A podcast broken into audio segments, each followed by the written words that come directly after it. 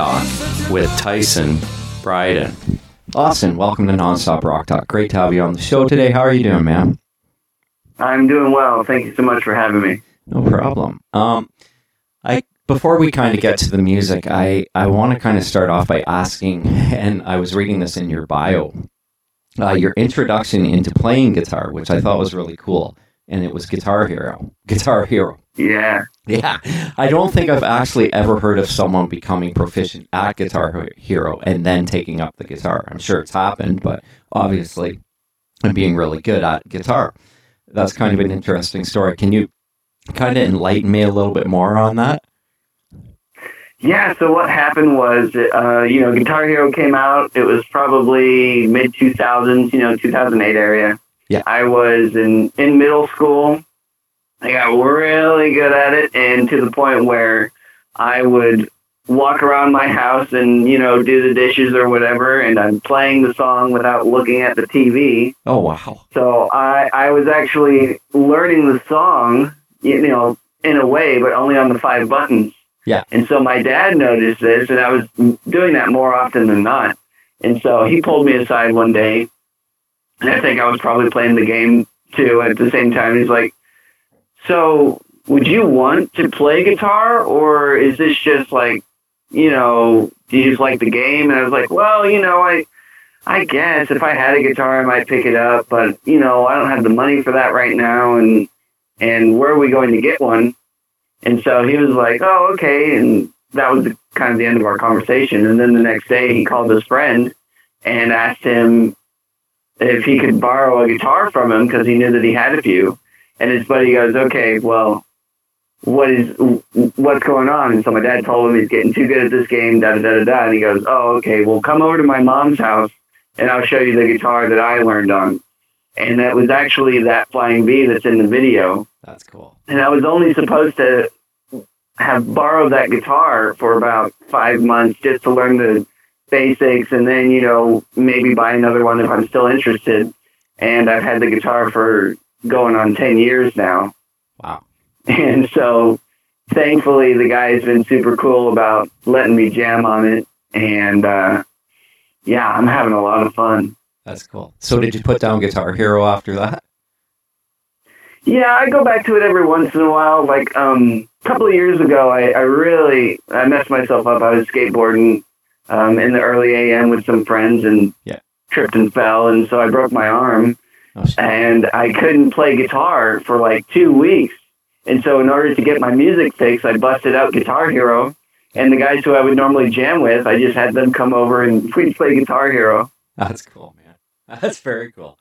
So now that leads me kind of into my next question. So so now you've, you know, you've you've you've picked up the guitar and you start playing. Now, who was kind of influencing you at that time? And then I mean, we can elaborate, too, on who your influences are over that ten-year period as well. I mean, because sometimes, you know, you, you gain more influences, right? Yeah. So when I picked up the guitar, the very first song that I remember learning, and my mom probably knows what the actual first song was, but to my knowledge, it was um, A C D C's T N T. I looked it up on YouTube, okay.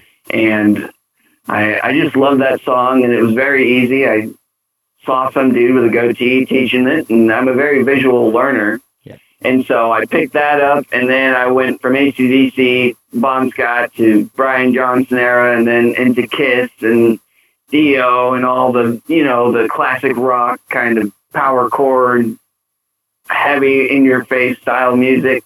And then I was in Guitar Center one day just jamming to some backing tracks, and this is probably a couple years into me learning how to play the guitar. Yeah. And this kid walks into the room, and he plugs in his guitar and starts jamming over the the uh, the song backing track that I had loaded up. And at the time, I was very like self-conscious of, you know, I knew I didn't know how to play the guitar that well, yeah. but I knew enough to have fun. And then this kid walks in and totally just blows my mind at how good he is. And so we exchanged numbers, we started hanging out and jamming, and then he took me to my very first blues jam up in Folsom, California. And from there on, that's how I discovered my love for blues, because I, I was just watching all these phenomenal players playing, you know, just try and enjoying whatnot. But from an outsider coming in and learning music, it was just like love at first sight. And so then I started really delving into, you know, like Stevie and Johnny Winter, B B. King, Joe Bonamassa, Kenny Wayne Shepherd, John Mayer, and like Robin Trower and all that stuff. Wow. And so that's kind of how I've learned, you know, just listening to those records and watching them live and all that stuff on YouTube. Yeah, that, that that's kind of interesting that you kind of started with like the, you know, the classic rock stuff, the, you know, like your A C D Cs and Kiss and stuff like that. But then you kind of evolved oh, yeah. into the blues. That's kind of, that's, that's a really cool thing. Thank you. It's very cool. And, and I think that's really amazing that at sixteen, you and four other kids were chosen to go to Europe with the Blues Kids of America. Kind of tell me about that experience. So when we heard of the Blues Kids of America, I, I have to back up a little bit and kind of explain where we were as far as my parents and myself. Um, at the time, we were just trying to get out of the Sacramento area in like really kind of any capacity, because it was to the point where at blues jams, I was starting to really hold my ground. I was starting to sing a little bit, and I was doing some gigs here and there with uh, my first iteration of my band. And so my mom was looking up, you know, either guitar sponsorships or like little festivals and stuff like that. And she came across this website called the Blues Kids of America. And that is put on by this amazing dude. He's just one of the nicest guys I've ever met next to Frank. His name is Fernando Jones, and he's based out of Chicago. And the website, when we found it, Chicago had just been filled up, and L A, uh, the blues camp there, had just ended the day of finding uh, out what this program was.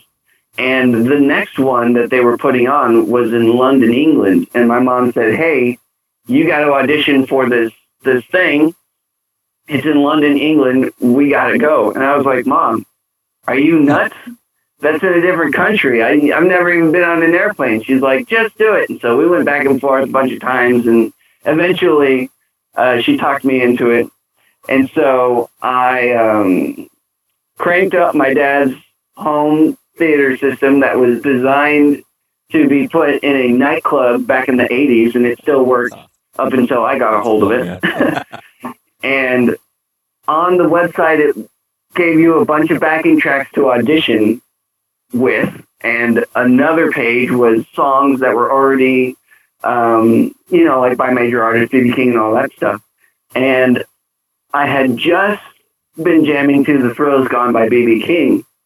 And that just happened to be on the website. And so I took out my little Tascam recorder that's one hundred dollars, and I put it on a chair in between my amp, which is a half stack from the seventies, like just like Johnny Winter's, and I cranked that all the way up, and I cranked my dad's theater system all the way up, and I played it in one take. You know, just really got into it. You should, I should have recorded the video. I was probably making some really funny faces, but uh, so I did that. I put it on my laptop. I sent it to the people first, and then I sent it to my mom while she was at work, because she was working uh, night shifts at the time. And my mom was like, oh, that's really good, Austin, but do you think, I know you can play better, you know, why don't you re-record it and send it? I was like, well, I already sent it to them, so if they like it, they can have me. If not, you know, it just wasn't meant to be. And so by the time that my mom got home at midnight, they had sent us an email, said, hey, we listened to your demo tape. We would really love to have you in London, England. We can reserve a spot for you if you can make it there. And then we were like, oh my God, now we gotta, now we gotta get to London. And so we, we had no idea how we were even going to pull it off. And right around that time, I was being mentored by Ike Turner's first daughter, Twana Turner. And this is from his first marriage before Ike and Tina. That's cool. And so we told her, you know, this is the situation. We got accepted. And she was like, oh, well, let's just put on a fundraiser for you up in, you know, up at that club in Penryn. And I was like, okay. So we did that. And the most amazing musicians, some of them that I had never even met before, came up and raised money for me to go to London. And then we ran a GoFundMe and all that stuff. And we had the money and had a blast going there. And it was really an interesting way to get acclimated to being in an airplane, because I had never flown, and I have, I still have a uh, little bit of a fear of heights, if I'm going to be honest with you. And so just sitting in there thirty or thirteen hours, thankfully I had a T V in front of me, so I just watched Led Zeppelin the that's, whole time. That's very cool. Yep. That's... But, but yeah, it was a surreal experience going there and, and playing in bars and stuff. That's that's awesome. I and you said thirteen hours, and I was thinking thirteen hours. I'm in Toronto, and then I, and then I totally forgot you're out in Sacramento, so it would be thirteen hours. It kind of threw me for a loop there for a second, because for, yeah. for me, I think it's like six, seven hours, right? Wow, that's yeah, I, that sounds about right. No, that's cool. Um, so then, I mean, you also competed in a few other guitar competitions, one being the Guitar Slingers contest in Seattle, Washington. Um, that must have been quite the thing, too. I actually watched the YouTube video this morning of that contest in Seattle. And, man, you smoked it. It was so killer. And I have to say, I Thanks, loved man. your vibrato. I mean, I was just like, as soon as there was, like, the first or second note, I was like, oh, wow, this... this kid's really good. And I say kid because I'm I'm in my forties, so don't take offense to that. But, uh, no, it's all but good. Uh, yeah, that was cool. Uh, what was that experience like? Oh, man. So that was actually kind of... It, it wasn't really a stroke of, of luck. The guy who who sent the um, audition to me, his name is Robert M. Knight, and if you don't know who he is, he was Led Zeppelin's very first photographer when they reached the States, and Jimi Hendrix. When when Jimi Hendrix came to Hawaii, he actually arranged that with the venues at uh, Hawaii, because that's where he grew up. And as a kid, he had befriended these venue owners, and he would have the top charted records from London shipped to his house because he just loved it growing up. And he would talk to these guys like, hey, you need to get a hold of this, this yeah. cat, Jimi Hendrix. He's going to be huge, I'm telling you. And so he's got, he's still got um, on film, probably undeveloped, I would imagine, tons and tons of photos of anybody who you could think of. Wow. And so that being said, he sent me this email and said, hey, um, these guys just hit me up and they're looking for some Brotherhood kids to audition. And, you know, it's for any category, you just send it out. And blues was one of them. There was, like, metal and rock and, like, classical instrumental. And so me being more suited in the blues category, I made a little demo and put it on YouTube and sent it over. And it, same kind of a situation, although this time it was put on by a billionaire up in Seattle, and he was paying for everybody's flights and lodging. Wow. So when we got there, we had an extra day, and everybody was telling us to go to this guitar shop called Emerald City Guitars. And I looked it up before I went there, and Joe Bonamassa actually deals personally with the owner. The owner's name is Jay Boone. And when we got there, we were just talking shop and stuff, and we were like, oh, yeah, we've met Joe Bonamassa before. And then the, as soon as we said that, the owner was like, oh, you like Joe, huh? And I was like, yeah. He's like, follow me. And so we went into this room, and he goes, you've seen his amps that he plays on stage? I said, yeah. He goes, you want to plug into one? I was like, uh, yeah. No way. And so he, yeah, I got to play Joe Bonamassa's nineteen sixty-one or two Fender all-original fleet amp through a nineteen fifty-nine Strat. And, oh, my God, if I could have talked my parents into making a mortgage on the house, dude, I would have walked away with it. It just sounded incredible. That's killer, man. That's a great story. Um, yeah. Did you did did you manage to film that? Oh, actually, it is. I can send it. Um, I'll have to find the video, but he did actually record me in his little miniseries that he was doing um, on YouTube. And I'm in one of the clips at the very end playing that setup, and it just sounded so oh, good. That did so. So tell me, like, okay, so you plug into this this amp and and guitar. What did did you? Were you kind of nervous? You're like, what am I gonna play? Oh yeah, yeah. There's I was playing some Stevie Ray Vaughan stuff and it, like Rude Mood and all that, and I think that's more of like the bloopers that they have. Yeah. But once I really just started getting out of my head, so to speak, and really just playing it, and it's that's what ended up on the video. And it was, I think I was probably playing like Lenny or something, yeah. but it's just, it's just, oh my God, man, I just, words cannot describe how good that sounded. And the day that we did that was actually the same day as that competition, which um, you see on the video on YouTube.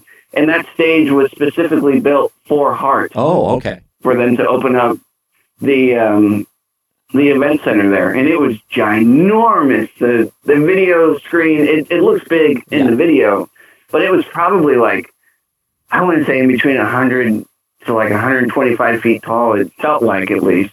It was just so cool seeing everybody's names That's up there. Cool. I was, I mean, when I was watching it, I was like, okay, there's other gear on the stage. There's a set of drums. Was that like for other performers that would be performing, or is that like for Heart? That gear that was on the stage. Um, what happened was, so there was a back line, and then the drum kit that you see was a, there was actually a headliner, okay. and I cannot remember his name, unfortunately. But he was a guy from, I think he was around like the Idaho area, and um, really good Hendrix vibe, and he ended with Voodoo Child, and I was just blown away. And then, uh, yeah, I made some connections with uh, some friends there now, and uh, we actually jammed on, I don't know if you've seen it, because, you know, there's a, there's a lot of stuff out there, but the Zeppelin little virtual collab video that I put up, the other guitarist is actually one of the kids that I met in Seattle, and he is based out of Idaho. Oh, wow. And so you never know what's going to happen going to these yeah. things, and that's why at the time we were we were just sending my stuff out there as much as possible. You were know? you? I mean, were you used to getting up on stage? I guess maybe from doing the other stuff like for London and whatnot. Getting up on stage and just playing guitar by yourself, did you did you just did you find that hard to do? Mm, not really, because when I was learning guitar, I would go to my local park in uh, up here in Sacramento, and I would plug in a backing track and I would noodle by myself, and you know sometimes I would get families come by and compliment me and stuff like that. So I was used to the idea of jamming to backing tracks, and they had it cranked really loud, which also helps with getting the, the emotion out of me. But obviously, um, playing with people is a, is a lot more yeah. fun. But yeah, I've, I've always um, been comfortable playing with and without cool. it, that, people. That's funny because, I mean, when I'm watching it, that was my first thought. I'm like, I wonder if he's comfortable being up there by himself. Because some people aren't, right? If you're not used to it, and you know, like every eyes, all eyes are on you, and you just got to do your thing. I mean, you you, you did a oh, good yeah. job. So, thank you. No problem. Um, so now that we've gotten all that background stuff out of the way, tell me about the Austin Moe experience. So the Austin Moe experience, um, the band name has been around for a long time. And I've had the the great pleasure of playing with some of the best um, rhythm sections up in Northern California. I've played with people who have been with some huge names. Like, obviously, um, one of them is fr- one of Frank Hannon's personal drummers I've jammed with um, for a long time from his solo band. And another guy was in Lynch Mob for a couple of years. I got to play with him at a couple of gigs. And um, my current lineup that I'm playing with is the bass player I've known forever through schooling and stuff. And we've been friends for a long time. Uh, that's Spencer Olson. And the drummer that you see in the video of The River, his name is Stephen Martin. And he's opened up for people like Marilyn Manson and Zach Wilde and some pretty names. Pretty big yeah. names, and I've had the honor of playing with both of them for quite some time now. That's cool. Um, do you do you recall who the who was the drummer from Lynch Mob? I would probably, I mean, I'm a Lynch Mob uh, fan, so I may know who it is. Do you rec- it was He went by Michael Froh. I think I do. He was a left-handed drummer. He was amazing. He was on four, three or four of their albums. Okay. I can't, yeah, I don't remember which ones off the top of my head, but he jammed with us when we opened up for Frank last December, and it was just, the, the drums that he had were just fat. Yeah, yeah. It was great. That's awesome. I mean, I, I think the, I remember Frank's first solo album, which I have. Um, what what the hell was it called? Guitars from Mars, maybe? I can't remember. I'll have to pull it up. I think so. That's one yeah, of them. I, I know that. that was, I think that was the first one. And Frank actually signed it for me. I got to meet him briefly for at a Tesla show up here in Canada. Uh, they were doing it. Yeah, it was. He was a, he was a super, super nice guy. It was such an honor to meet him because I love Frank's playing. Um, it, Frank, he's just an amazing musician. Which which kind of brings me to Frank. Um, he's producing your album, I believe. Um, I, I'm not sure yeah. how much of a Tesla fan you are, but as I mentioned, for me as a musician, guitar player myself, that I mean, that would be quite a an experience. Um, I've been a Tesla fan since eighty-six. I guess I'm showing my age a little bit, but um, how did you initially meet up with Frank? Well, when I met Frank, I actually, uh, so it was my twenty-first birthday week, and my family friend surprised me with tickets to see Tesla at our local casino up here in California. And I think it was their, it was some anniversary yeah. tour. I don't remember which one. And so I wanted to surprise my friend with the possibility of meeting Frank, because he's seen them since they were city kids, and they would wow. rent out little two hundred, yeah. three hundred people ballrooms, and they would just have a blast.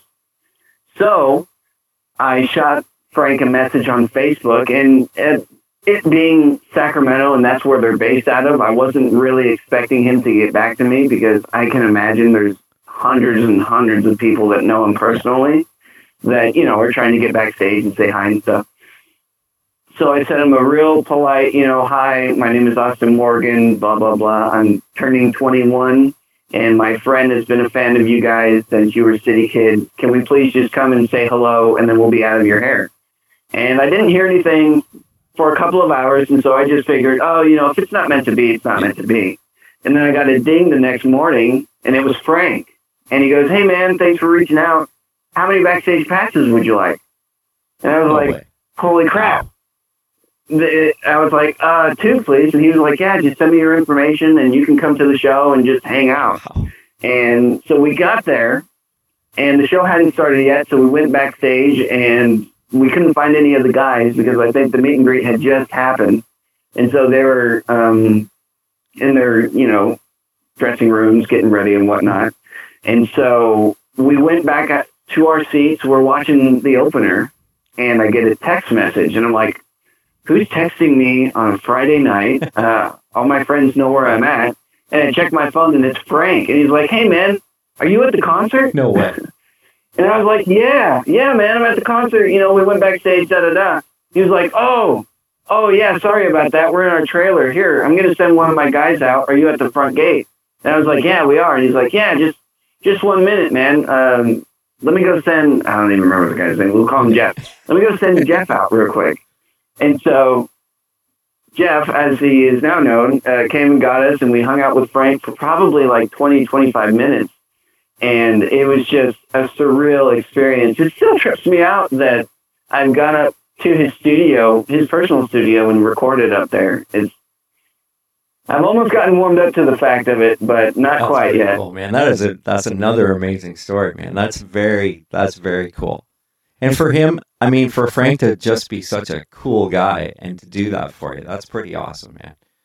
That is awesome. Oh, yeah. Frank's, Frank's a saint, man. I mean, even without, like, the music and stuff, just personality-wise, he's such a good guy. Yeah, I remember it, it was funny how I actually got to meet him was he was, we were on the street outside the venue, and all of a sudden he's out on the street, and people are just walking by, and he's, like, cracking jokes, and he's just like, hey, man, how you doing? And I had a bunch of stuff like that Guitars from Mars album. I got him to sign that for me. And he, he stood there and talked to us for a little bit. And this is long before I was doing this podcast thing and everything. This was, this probably goes back ten, fifteen years. But like that, I mean, just meeting him like that and just him just being such a cool guy was, was pretty awesome. And having been a Tesla fan for so long. So, so that's awesome. Oh yeah. It sounds like it must have been a great show. It was, it was, um, I think it was uh, Tommy Sciacca's last tour, too, which was... Oh. Yeah, so... So that was probably around two thousand three, two thousand four. Yeah, then. It was around that. You're right. And I just... You know what? It's funny. I just read Brian Wheat's book. I got an advanced copy of that, and um, the bass player, and he's supposed to come on my show next week, so I'm pretty excited about that. Oh, that's cool. And the book cool. was really good. Yeah. Really we, good, by the way. We actually... Um, Sorry to cut you off. No, that's okay. But um, speaking of speaking of Brian, we actually cut um, our last single at his studio, uh, J Street Recorders, yep. up in Sacramento.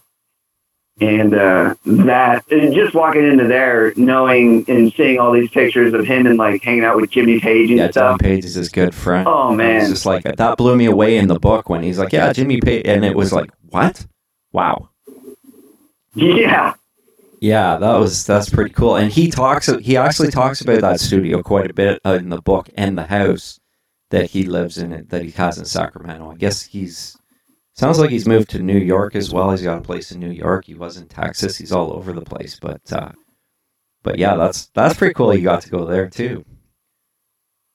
Yeah. Um so let's talk let's talk about The River. Um love the love okay. the song. The tone of that dope That Dobro slide guitar captures you right away, and then I love the tone of your, your electric of the electric guitar as well. Um, huge chorus, very infectious, has a really bluesy seventies vibe. Tell me a bit about that song. So the way that that transpired was I I went up to Frank's house. This is right after we opened for him uh, at this local venue that's called the Boardwalk up here in Sacramento. And we did that show. It was really great. And so we kept in touch. And he was talking to me about writing originals. And he wanted me to come up and just show him some ideas. And so I came up with a little notebook and my, my voice recordings that I had on my yeah. phone. And we looked through a bunch of them. And there were some, some good ones and some that we just kind of skipped on. And when we were just hanging out, uh, I, I wasn't thinking. And I just played the intro to The River. But just, you know, letting my hands do their thing. And Frank goes, hey, hey, hey, what's that? And I said, what, this? And he goes, yeah, what, what is that? And I was like, uh, I don't know, I just came up with it. He's like, good, let's work on that. Really? And so then, yeah, it was just by accident, really, that it came out. And we were all just in the right time, in the right space. And so then he goes, well, what lyrics do you have? And I said, well, I have this. And the lyrics, the way that they were arranged the first time was, the chorus was the intro, and what is now the first verse was the chorus. And so I was I was trying to like come up with something, and Frank was reading it, and he goes, you know, this th- these words kind of look more like a chorus to me, so let's try something. And he picked up an acoustic, and he was just jamming, and, and he goes, I'm going down to the river. And I was like, Frank, that sounds great, dude. And he's like, yeah, well, you know, you wrote it. I was like, I mean, I guess, but... And so we were just bouncing ideas off of each other, and we really busted out the song arrangement in one day. It was probably like a five or six hour little session.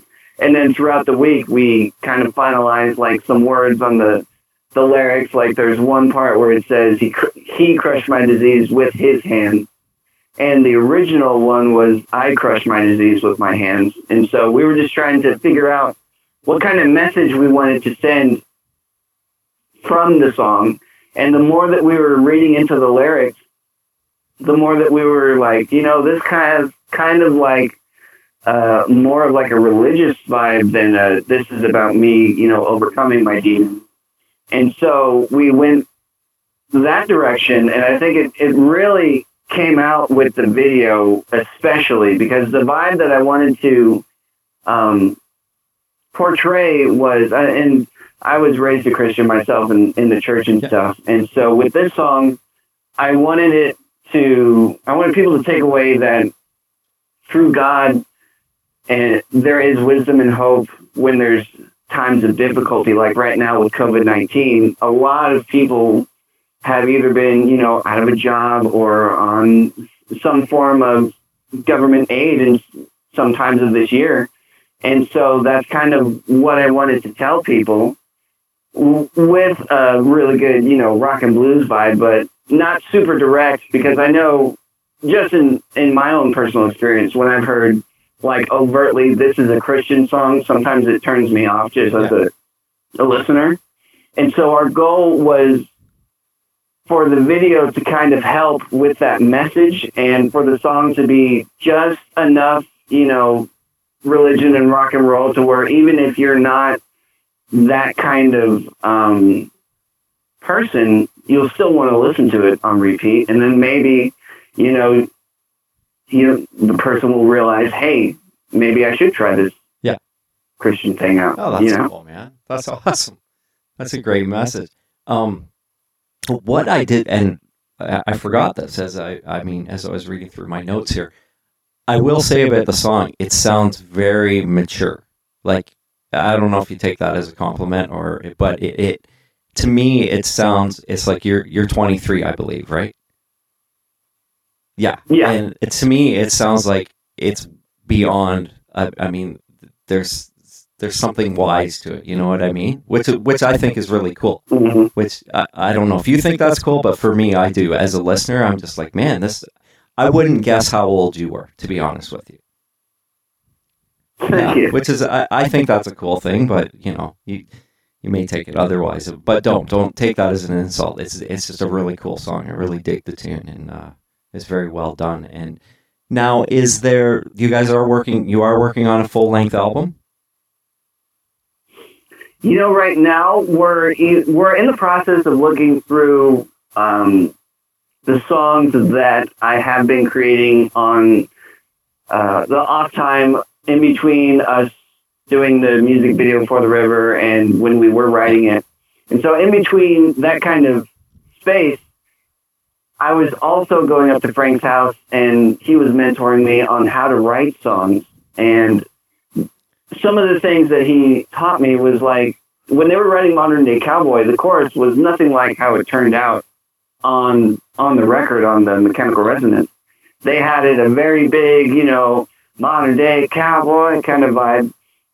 And so he told me what one of the producers told them, which was, hey guys, this is really good, but that chorus, try putting the verse chords under it, and then maybe add, like, I don't know, he said, and don't take this verbatim because it, it could be an incorrect voicing, but like an added ninth, added ninth or seventh, whatever that means. And so they did that, and they came back to the producer, and he was like, yeah, that's that's the kind of vibe that we're looking for with this song.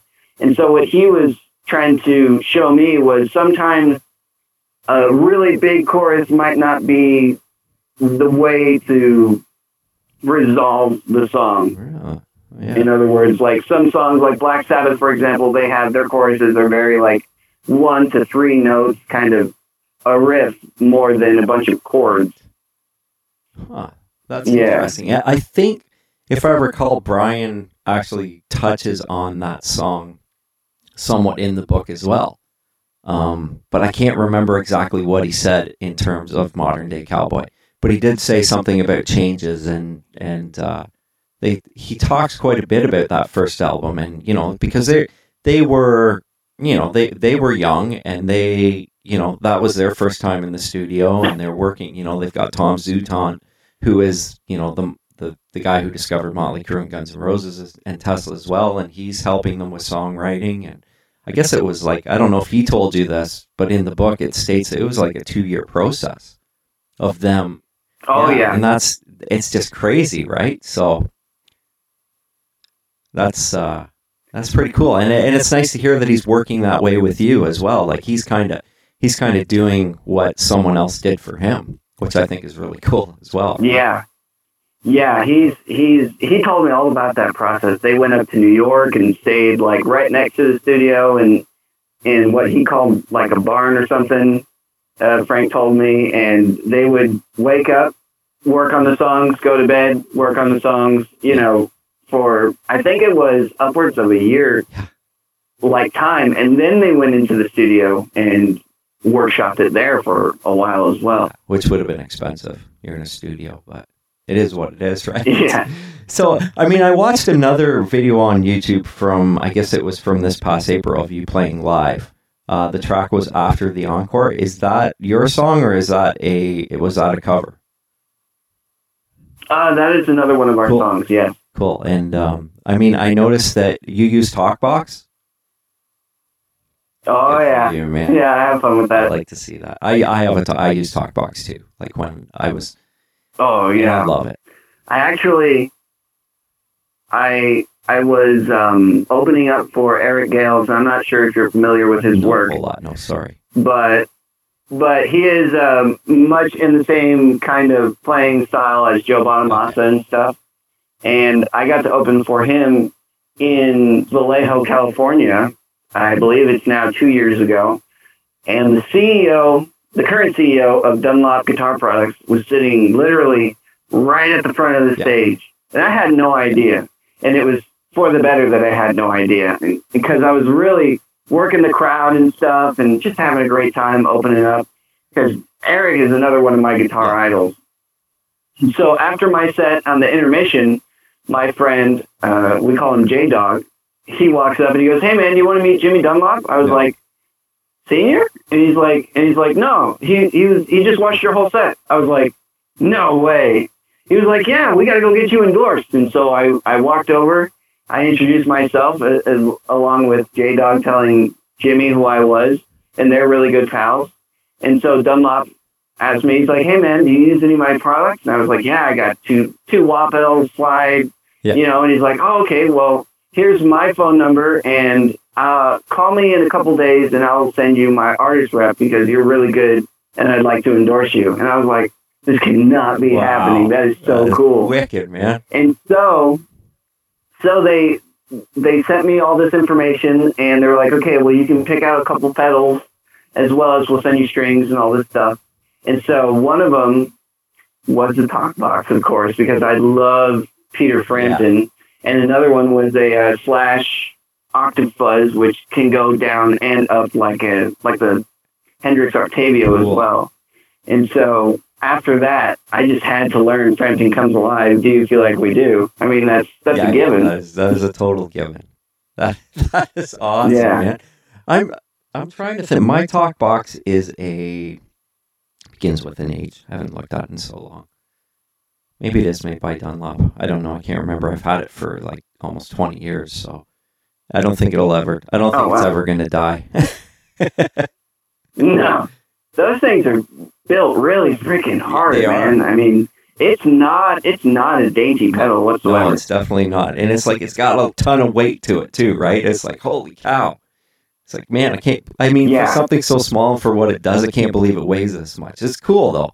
And it's funny because, I mean, I put in my notes here too, I was like, TalkBox is like the saxophone as well. It's kind of gone by the wayside in rock. Like, remember, like, I don't know, I'm, I'm sure you've listened to eighties stuff with like, There, there was saxophone in the eighties stuff, like Bruce Springsteen and stuff like that. And, and then, and oh, yeah. no one does that anymore. And I always say that. I was like, there's no sax in rock. Rock isn't rock anymore. It's not like blues based with like lots of instrumentation and different stuff going on. It's just not as like, you know, like mainstream rock is what I mean.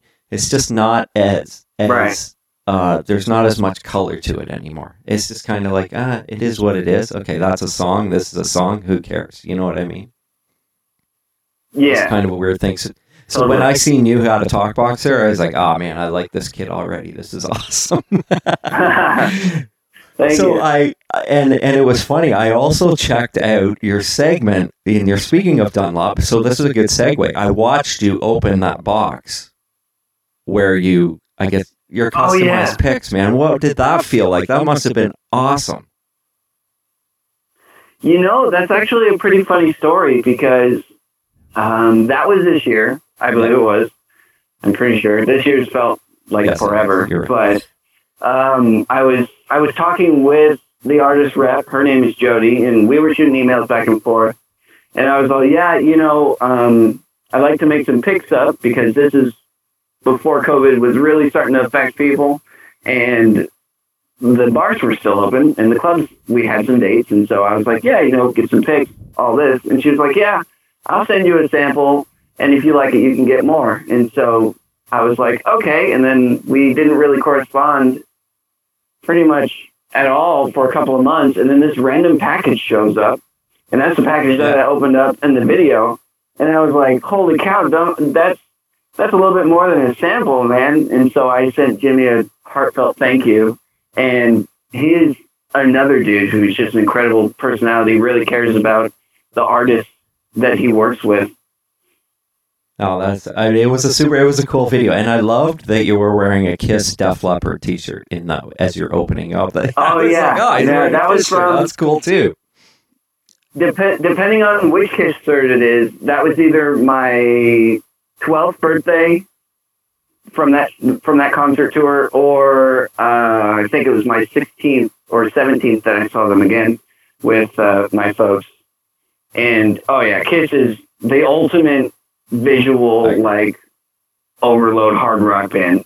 Such a great thing oh, to I see. Agree. Um, I saw the reunion tour, um, with the first reunion tour with the all all four original guys, and that was oh wow, that was cool, man. That was like mid, probably like nineteen ninety-seven, and to be honest, it's it, yeah, that was when I was born. Sorry, man. But uh, honestly, um. it was the only time I've ever seen them. I have not seen any other lineup of Kiss other than the original lineup. So I've never, I mean, wow. I've never seen them with Tommy Thayer. I've never seen them with Eric Singer. Um, and, and like going back, Bruce Kulick, nothing like that. I've only ever seen that reunion tour. And yeah, I'm jealous, dude. Man, it was, it was insane. It was just like, I can't believe this. This is Kiss, man. Like, Kiss was, for me too, it was, Kiss was like the first rock band. I remember my brother, and he was like seven seven years older than me, and he was talking about Kiss. And and the first time I saw them, I was like, what the hell is that, man? This is so cool. And it just drew you in, right? So so yeah. any anytime I see someone like who's a who's a Kiss fan, I got I have to talk about it. Um, but I have to ask, which era of the band do you like the best? You know, I'm more of the Destroyer cool. kind of era. Uh, the, just that Detroit Rock I City just opening riff, just it sets you on fire, dude. You can't not headbang to it. I agree. And actually, I have a story about yep. Kiss. Um, the very first time I went to NAMM, and for those of you listening who are unfamiliar with that term, it is basically a car show, but for musicians, held in Los Angeles, California. It's anything that's everything that's coming out for music, period. And so my mom and I are flying into L A X. We just landed, and we're walking out of the terminal. And right past us, nobody was around, and it was like midday on a Wednesday. Right past us comes Paul Stanley and his entourage of people. And we walk past him, and we look at his... his uh, I don't know if it was his wife. I don't think it was. But she was responsible for him. It was evident. I looked at her and I said, is that? And she just nodded her head like, it is. And we kept on walking. And my mom goes, do you want a picture with him? I was like, nah, he's probably already gone. She's like, no, no, no. That wasn't the question. We're going to go get a picture with him. And so we ran back into the terminal, and he was standing there for a second. And we walked up. We're like, hi, you know, I'm a really big fan. Can I just get a really quick picture? And, and you know, I I won't bother you. And he was like, yeah, what's your name? And so I told him, and he's like, do you play guitar? I was like, yeah. And he goes, well, hopefully I'll be a fan of you one day. So, and I was like, oh, my God. Wow. Wow. That's that's pretty cool, man. And uh, have you ever have you read yeah. his book? You know, I've heard the audiobook versions it's on so YouTube. Good. It was such a good read. It's, yeah. I mean, it, yeah, so it, it's an eye opener. It it's, it's of, of the, I've read a lot of those books, and his book and Joe Perry's are probably my favorites. I just thought, I just, I, and you know what? Brian Weitz is probably on that list now because he did a really good job. It's a really good personal account of him as a person. Um, but that Paul Stanley book was, it's phenomenal. And I, I have listened to some of that audio, and it was kind of, kind of, it's kind of cool to hear Paul recite it too, right? Yeah, it, it definitely adds that extra dimension because the overtext tonality, it from the person writing, you kind of yeah, lose it, that's you know, and just hearing him with emphasizing certain things of, oh yeah, I was in the shower and then I come out and there's Ace. I'm like, that's pretty funny. Yeah, and that's good. I'm, yeah, because you get that expression, right? Because when you when you read a book, you're reading it. It's in your head, that voice, but to actually hear that voice reading reading it to you, I, I totally get what you're saying. That's really awesome. Yeah. Well, Austin, I want to thank you for joining me tonight, man. It was it was quite a pleasure. It was really good talking to you. Yeah, thank you so much for having me. It was a and real honor. I look forward to seeing the full album and eventually, and uh, and hopefully I will see you up here at some point, which would be amazing. So, right oh yeah, on, man. Yeah, you never know. We'll, we might be part for enter name here. That's right. That's right.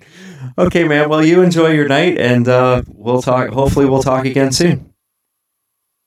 Thank you so okay, much. You too. Awesome. Bye bye. Thank you. Bye bye. Now I've been searching for the answer.